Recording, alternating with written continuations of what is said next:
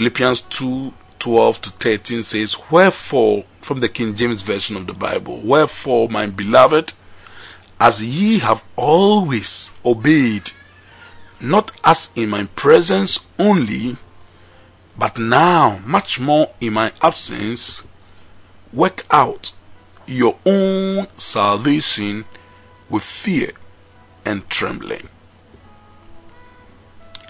If the scripture ended there, probably you would have wondered, how am I going to do it?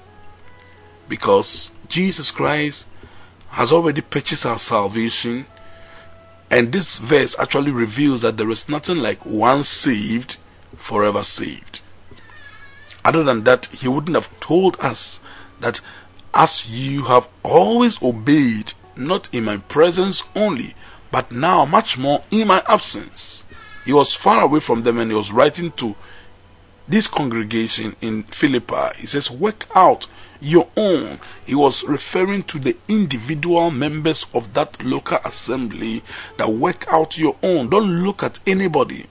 Work out your own salvation with fear and trembling. In other words, with re- reverence for God. Having that reverence for God, having that awareness that one day we're going to give account of ourselves individually. The Bible says we shall all stand before the judgment seat of Christ. So you work out your own, not somebody's own. Work out your own salvation with fear and trembling. Then he gave us how that can be done in the verse 13. Then he said, For it is God. I like the way the King James puts it, which worketh in you, both to will and to do of his good pleasure. Now, if you are reading modern English, I know the right uh, word to describe God is who works in you. Okay?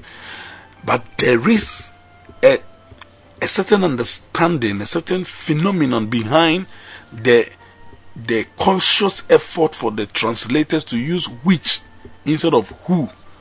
Because the reference is more to the energy that the Holy Spirit deposits on the inside of every child of God that enables him to have the willingness and the ability to please God.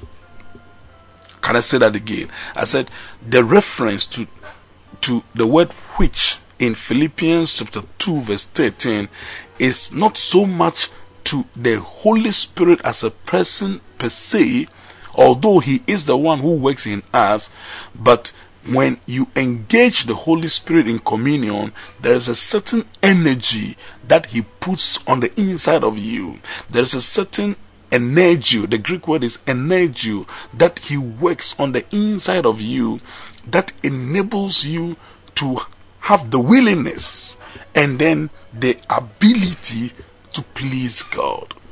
And that is the reason why they use the word which instead of who, for it is God which worketh in you both to will. He does two things through this energy the willingness and the doing, the ability to do that which pleases God. It is God which worketh in you both to will and to do of his good pleasure.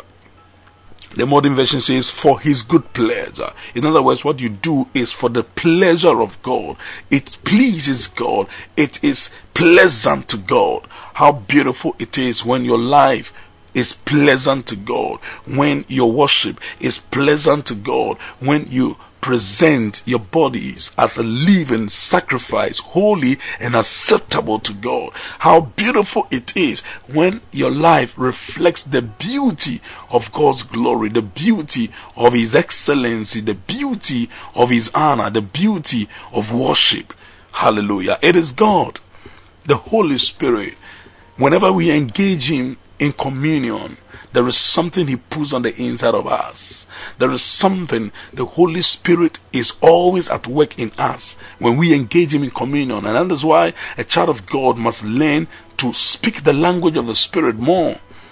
When you feel like you can't do it, engage the Holy Spirit. He will put that energy on the inside of you. When you feel like you are struggling in a certain area of your life, engage the Holy Spirit. That's why He's called the Helper.